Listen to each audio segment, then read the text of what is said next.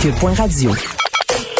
Joignez-vous à la discussion. Appelez ou textez le 187 Cube Radio 1877 827 2346. Hello. La protectrice du citoyen Marie Rinfray a publié ce matin son rapport d'étape sur la crise liée à la COVID-19 dans les CHSLD. Elle est avec nous, Marie Rinfray. Bonjour. Bonjour. Bon, euh, quelles sont vos principales recommandations? Euh, écoutez, euh, je vous donnerai les, les, les, trois principales au fond. Ouais.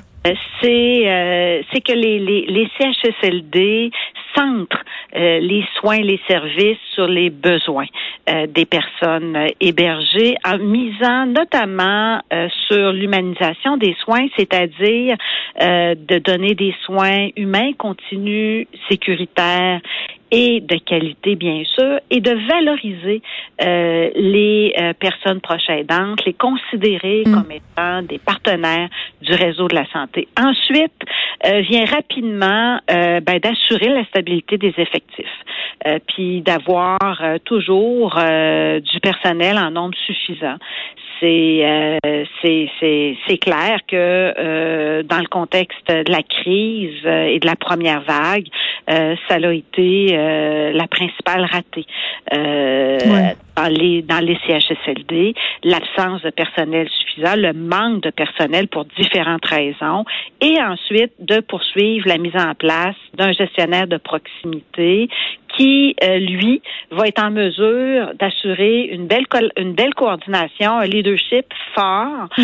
euh, pour pour permettre vraiment euh, à l'organisation d'avoir des pratiques une culture en matière de prévention et de contrôle des infections, d'avoir des équipements, c'est des exemples que je vous donne là, d'avoir des équipements de protection suffisants, d'avoir aussi des équipements de soins suffisants pour euh, justement euh, offrir des soins et des services euh, qui répondent aux besoins des usagers et des usagères. Je vous dirais globalement, là, c'est les trois principales priorités qui, qui, qui, qui ressortent ouais. Euh, de notre enquête. C'est beaucoup, euh, c'est beaucoup de choses. On va essayer de faire un peu le tour. Je veux qu'on parle euh, des proches aidants parce que un des trucs qui ressort beaucoup de votre rapport, c'est que ces personnes-là ont été sensiblement mises à l'écart pendant la première vague et ça a eu des répercussions quand même sur la santé physique et la santé psychologique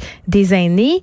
la question de la formation aussi, d'offrir de la formation aux proches aidants en situation de COVID, là, parce que c'est une chose de savoir s'occuper d'une personne c'en est une autre de s'en occuper dans un contexte euh, de COVID. Mais le fait qu'on ait mis euh, ces personnes-là à l'écart lors de la première vague, euh, ça a eu quand même des répercussions. Et j'ai envie de vous entendre sur la chose suivante, Madame Rinfray. J'ai l'impression qu'on est un peu en train de refaire la même chose à l'heure actuelle avec ce qui s'en vient. et là, je fais référence évidemment à la période de Noël, mais on pourrait élargir ça. Les aînés n'auront droit qu'à un visiteur. les proches aidants, quand même, pourront pas être très nombreux à leur chevet. C'est compréhensible mais on va continuer si on veut accentuer certains problèmes. Euh, écoutez, c'est pour ça que euh, c'était important pour moi euh, de déposer mon rapport d'étape pour faire état des constats, des, des difficultés qui ont été vécues par les personnes sur le terrain. Parce que le rapport d'étape donne la parole aux personnes qui ont vécu la première vague sur le terrain dans les CHSLD. Et à cet égard-là, de fait, vous avez raison de le souligner, l'interdiction pour les proches aidants d'aller auprès des personnes aînées a eu des impacts, euh, je vous dirais, dévastateurs euh, hmm. aux certaines personnes. Euh, dans, dans, le contexte aussi de l'offre de soins, parce que euh, les, les, les, les, proches aidants euh, sont là pour offrir des soins aussi euh, aux personnes qu'elles aident, ne serait-ce que les soins à l'habillement, à l'alimentation. Vous savez, en CHSLD, on est dans à l'égard des personnes qui sont en, le, plus souvent en très grande situation de vulnérabilité, euh, en lourde perte d'autonomie, que ce soit physique ou cognitif.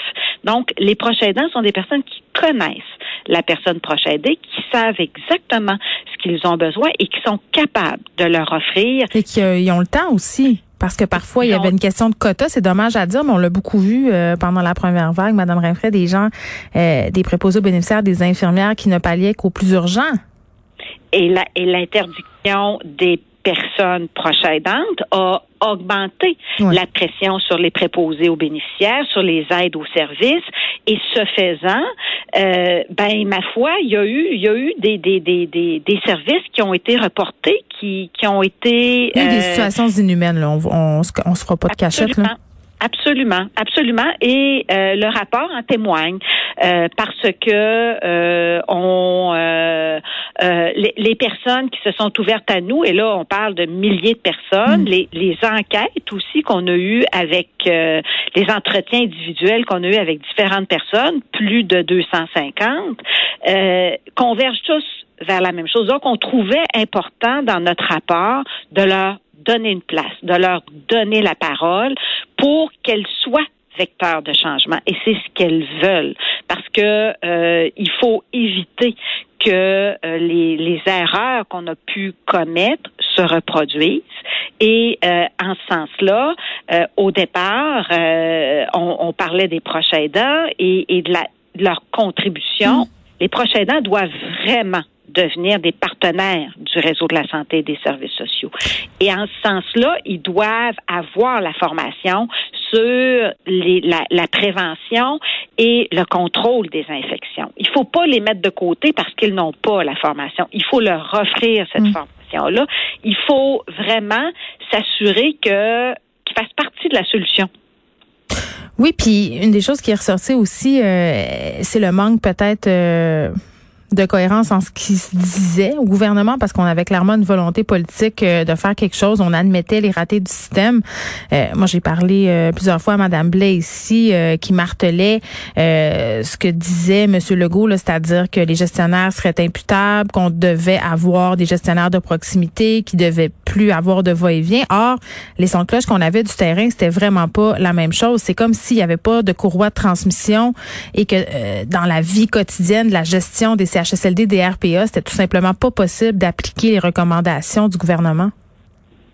Et euh, c'est pour ça que je parle dès le départ euh, de l'angle mort euh, dans la préparation de la pandémie écoutez, pour euh, la plupart, il n'y en avait pas de gestionnaire euh, au sein euh, des CHSLD. Et bon, ben actuellement, le gouvernement s'est mis en action et se sont engagés. Est-ce qu'il y a un gestionnaire au sein de chaque CHSLD? Et bien honnêtement, je pense que c'est une excellente solution pour permettre d'avoir un leadership fort, pour pouvoir avoir une réelle capacité de décision puis d'implantation d'un fonctionnement agile adapté à chaque CHSLD pour puis, puis s'assurer aussi de l'application euh, des mesures de contrôle, de prévention des infections, s'assurer aussi d'avoir suffisamment d'équipements, puis d'équipements de protection contre les infections, mais aussi d'équipements de soins, mm. parce que euh, ça aussi ça l'a manqué là, lors de la première vague. Oui, euh, quand même, 48% des travailleuses travailleurs de la santé ont rapporté avoir manqué d'équipements de protection euh, en raison de la pénurie. C'est quand même pas rien. Madame Réfray, je m'en voudrais euh, de ne pas apporter la chose suivante avec vous. On sait là les répercussions sur nos aînés ont été funestes, puis c'est le cas de le dire. Mais vous êtes aussi penché sur la façon dont la COVID-19 avait affecté les travailleurs de la santé. Oui, et euh, vous, euh, vous avez raison euh, de le souligner. notre personnel soignant a été durement affecté, d'une mm-hmm. part, parce que 25% d'entre eux ont été atteints de la COVID, c'est euh, c'est euh, quelques euh, 13 581 personnes qui ont été atteintes.